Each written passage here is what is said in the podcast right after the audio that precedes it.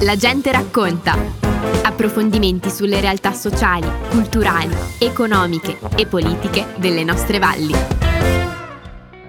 Eccoci qui per la gente racconta, con me oggi c'è Gabriele Zendron, argento della nazionale paralimpica di boccia e Maria Rita Cattani, arbitro di boccia nazionale, giusto? Sì, buongiorno a tutti, grazie. Buongiorno. Bene, oggi parliamo di una cosa un po' particolare, uno sport che a, a me è sconosciuto, ma immagino anche a voi che ci ascoltate qui su Radio Fiemme. Gabriele, ci vuoi spiegare che cos'è la boccia? Perché non sono le bocce come immaginiamo. Esatto, eh, allora, l'unica differenza tra le bocce e la boccia paralimpica è lo, lo scopo del gioco. Cioè le bocce hanno lo scopo di avvicinarsi più vicino possibile al boccino. E poi tutto il resto il regolamento com'è il campo le categorie è tutta un'altra cosa quindi non, l'unica cosa che ha di simile alle bocce è lo scopo. Ecco quindi oltre al boccino da colpire diciamo a cui avvicinarsi sì. cambia completamente il resto tipo non so il pavimento? Il pavimento sì perché è uno sport che si gioca in, indoor quindi in palestra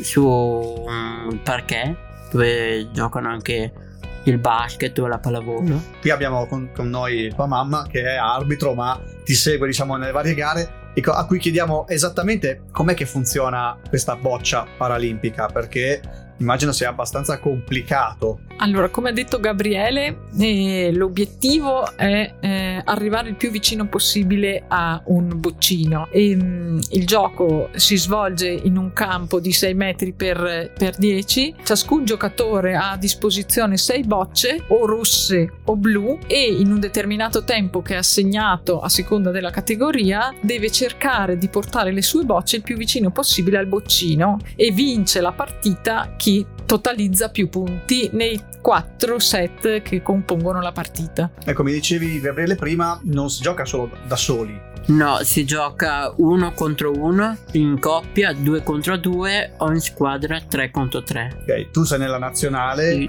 Nazionale italiana di boccia e ci sono quattro categorie eh, BC1, BC2, BC3 e BC4, di cui la BC1 e la BC2 sono disabilità di origine cerebrale. Le categorie BC4 sono lesioni, incidenti, distrofie. Sì. E poi c'è la BC3. Eh, categoria BC3 che raggruppa la, le categorie BC1, BC2 e BC4 che non riescono più a lanciare. Ok. Perché la differenza tra BC1, BC2, BC4 e BC3 che le prime, le prime tre sono giocatori che lanciano mentre la categoria BC3 utilizza un'attrezzatura speciale Ecco, infatti mm. stavo per chiedertelo, siccome non lanci tu direttamente, mh, mm, viene assistito, c'è una macchina, cosa che si fa per, allora, per, per lanciare questa boccia? Per far sì che il giocatore possa giocare anche lui le sue bocce,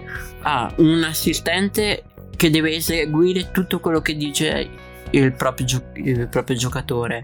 E il, oltre a essere assistito da questo assistente utilizza un'attrezzatura speciale che è una sorta di scivolo in cui il giocatore deve dire al proprio assistente dove posizionare la rampa direzionare la rampa proprio nella direzione che vuole fare il tiro dire a che determinata altezza mettere la boccia sulla rampa per poterla fare andare a una certa distanza. Quindi oltre ad essere un gioco di fatica e anche d'astuzia perché devi cercare anche a livello comunicativo di dire al tuo assistente che il mio assistente esatto non, non può né guardare nel, il campo né parlare, può solo eseguire. Quindi tu gli parli e basta, lui fa.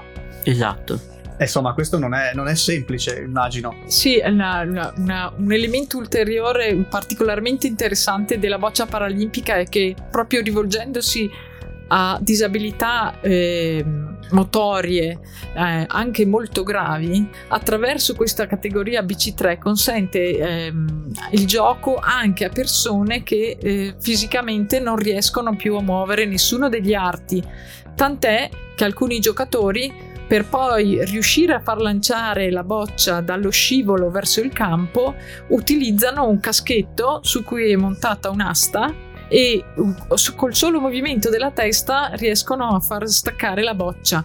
quindi anche persone con ridottissime capacità motorie possono giocare con profitto, tant'è che l'attuale campione olimpico sostanzialmente non muove praticamente nulla, eppure è la medaglia d'oro olimpica in corso. Allora, abbiamo parlato di com'è questo gioco, eh, ma vorrei capire meglio queste categorie, che, come funzionano le categorie nel gioco paralimpico? Allora, come eh, ha detto Gabriele, nella boccia paralimpica a livello internazionale sono riconosciute quattro categorie e la cosa importante è eh, dire che si rivolge a um, atleti con disabilità fisiche gravi o gravissime e sostanzialmente eh, questo si, si, traduce in eh, persone che hanno difficoltà che coinvolgono tutti e quattro gli arti e solo se ci sono il coinvolgimento di tutti e quattro gli arti si può giocare alla boccia paralimpica, okay. altrimenti si può giocare alle bocce sitting, sì. che sono un'altra cosa.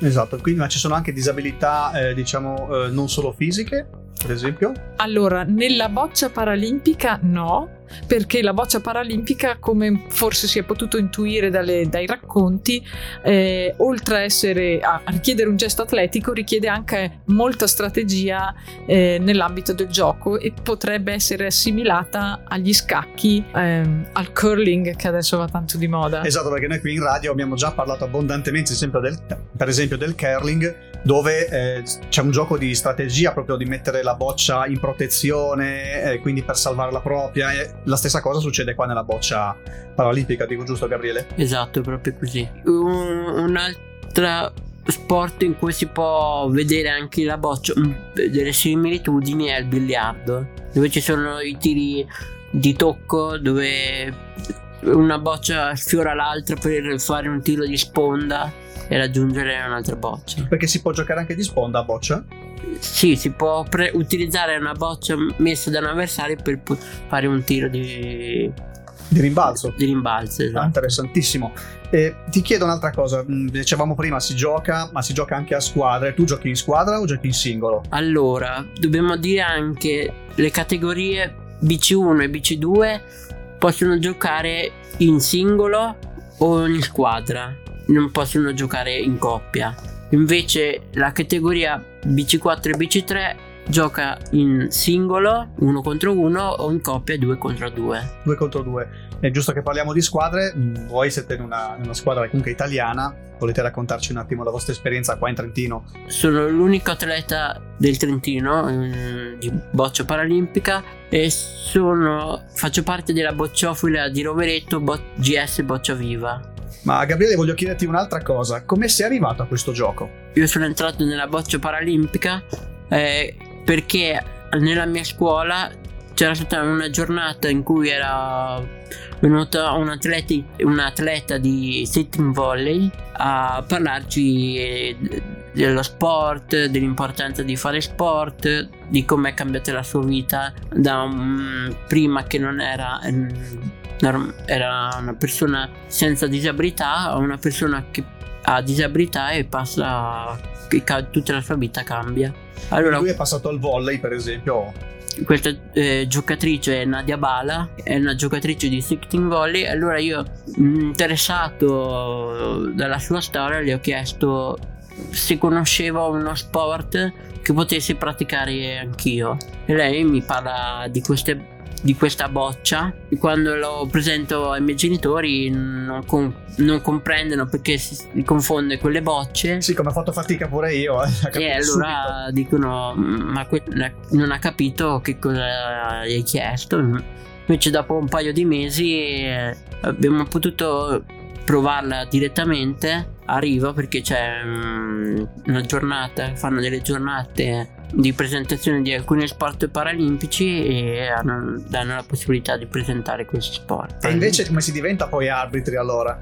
Beh, allora la, la, strada dell'arbitraggio è un po' più complicata, nel senso che bisogna frequentare dei corsi abilitanti e poi, come in tutte le discipline, bisogna praticarlo. È l'esperienza che fa crescere, che fa maturare e, e anche la possibilità poi di partecipare a competizioni, come è successo, internazionali organizzate in Italia fa crescere il livello arbitrale e il gioco di tutti. Quindi in famiglia giocate tutti a boccia. Siamo molto coinvolti. Sì.